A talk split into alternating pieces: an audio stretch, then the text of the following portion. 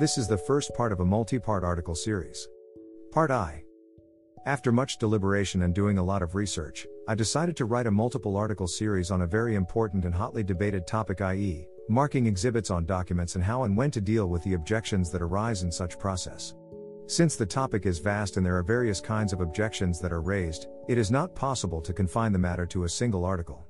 So for the sake of convenience, ease, and in order to make the topic clear, it will be covered through a series of successive articles.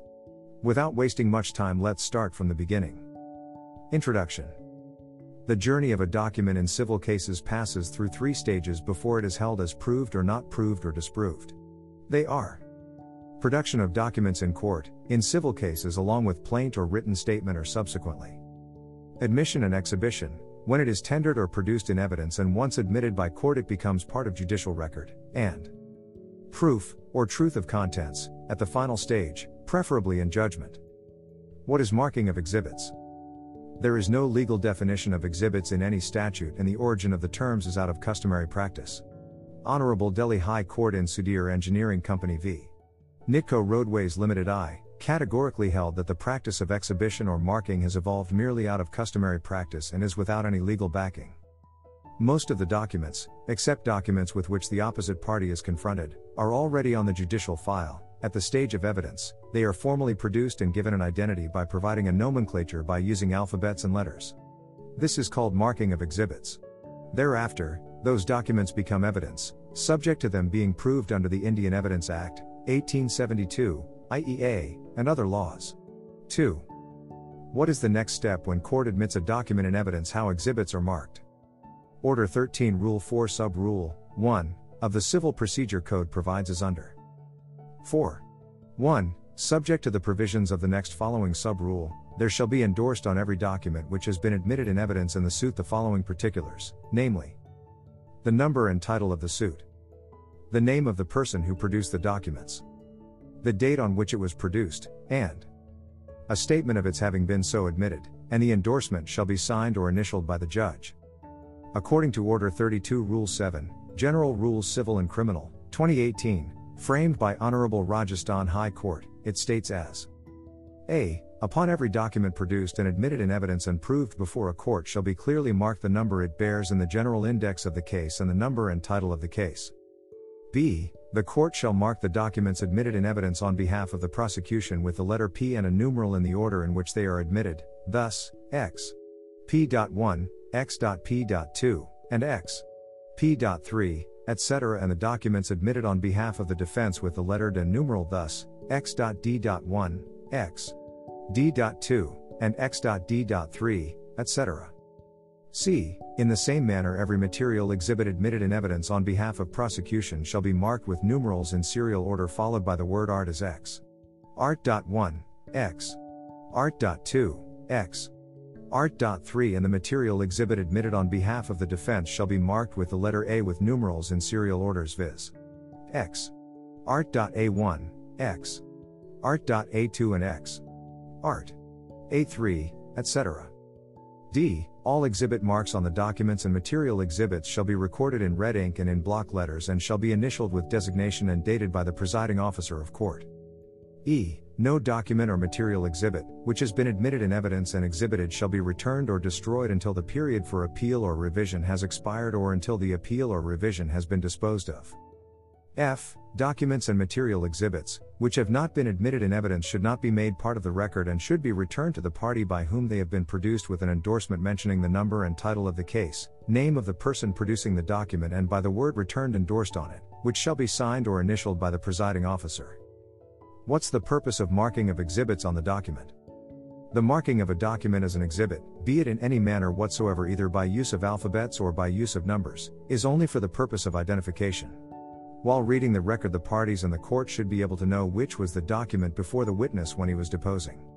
Absence of putting an endorsement for the purpose of identification: no sooner a document is placed before a witness would cause serious confusion, as one would be left simply guessing or wondering about the document to which the witness was referring to which deposing. 3. The common misconception: marking of exhibits on documents makes it proved.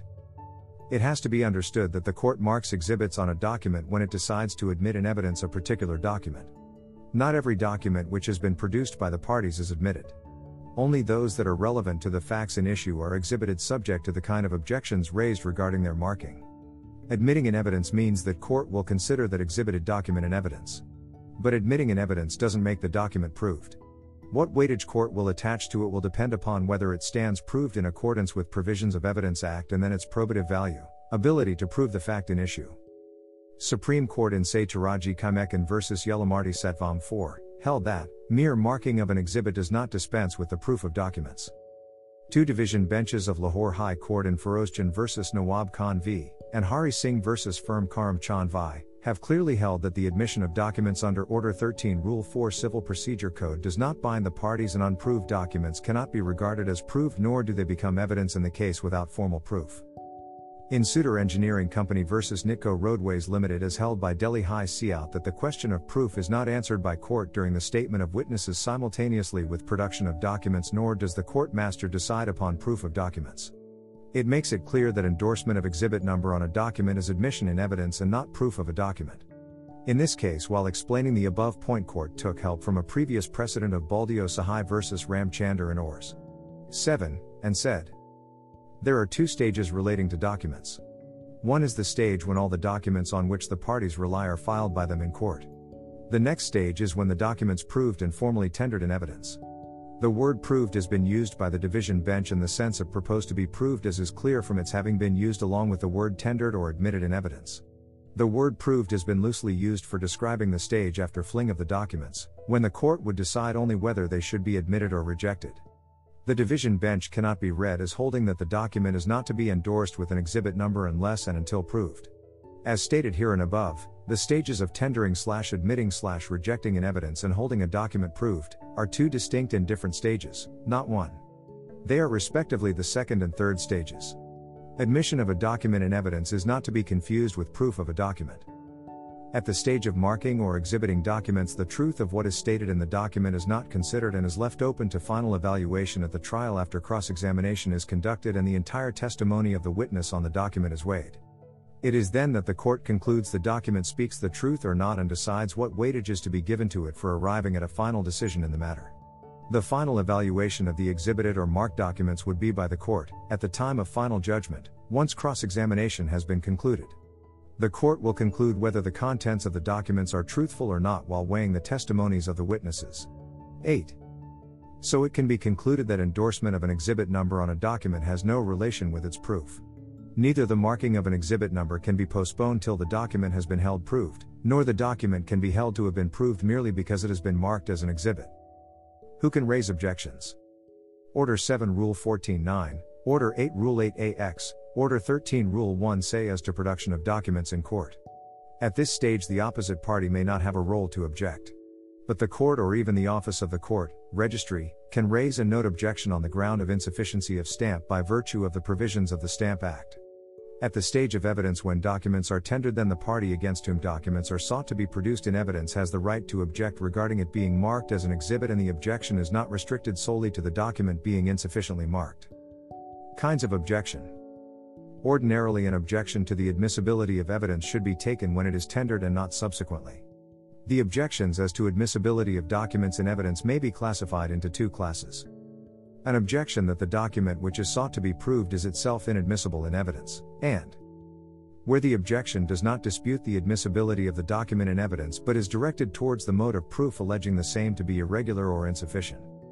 In the first case, merely because a document has been marked as an exhibit, an objection as to its admissibility is not excluded and is available to be raised even at a later stage or even in appeal or revision.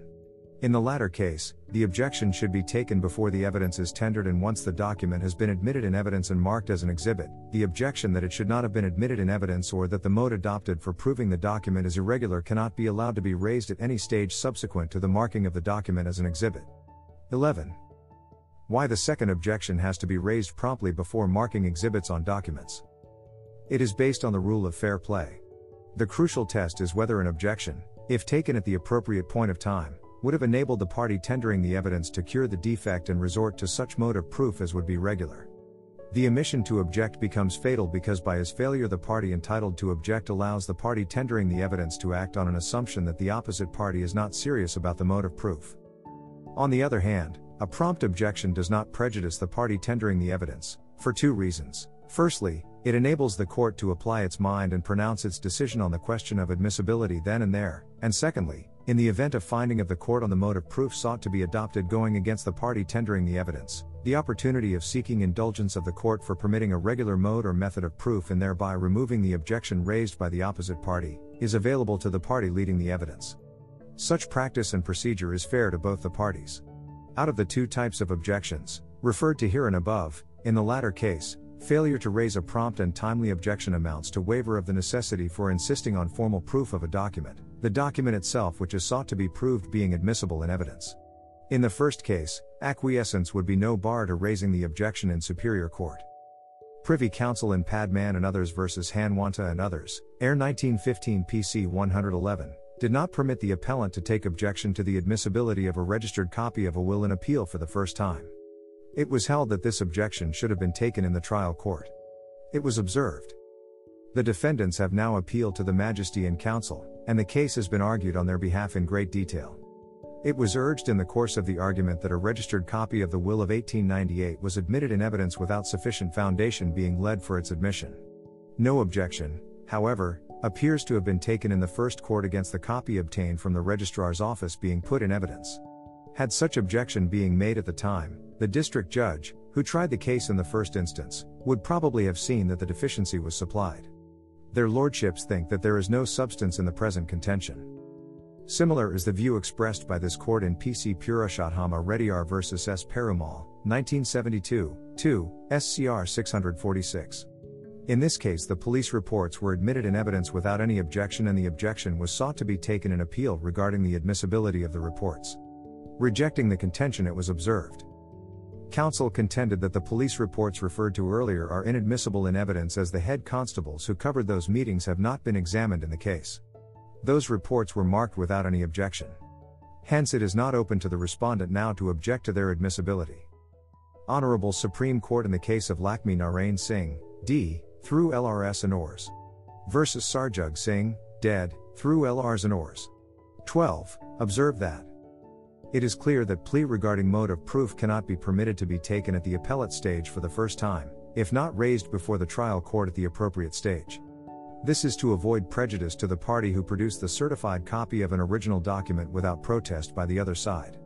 If such objection was raised before trial court, then the concerned party could have cured the mode of proof by summoning the original copy of document.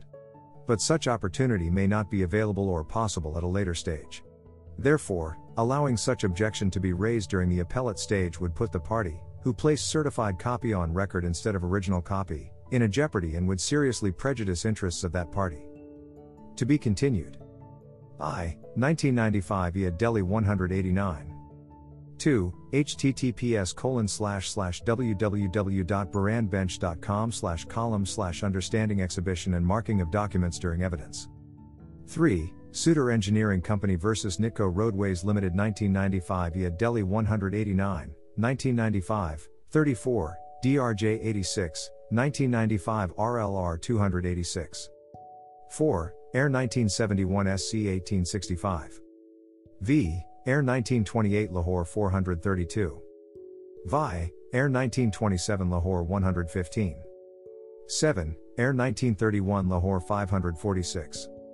8. https://www.barandbench.com/column/understanding exhibition and marking of documents during evidence. 9. https://www.writinglaw.com/order 7 rule 14 CPC. X. https://www.writinglaw.com/order 8 rule 8 ACPC. 11. RVE Venkatashala Gounder V. Rul Migu Viswazar Aswami vs. V. P. Temple, 2003, 8 SCC 752. 12. Civil Appeal No. 5823 of 2011. Dash. About the author.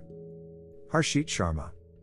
Harshit is a trainee civil judge cum JMFC at Rajasthan Judicial Services, and a doctoral candidate, PhD, at NLU Jodhpur.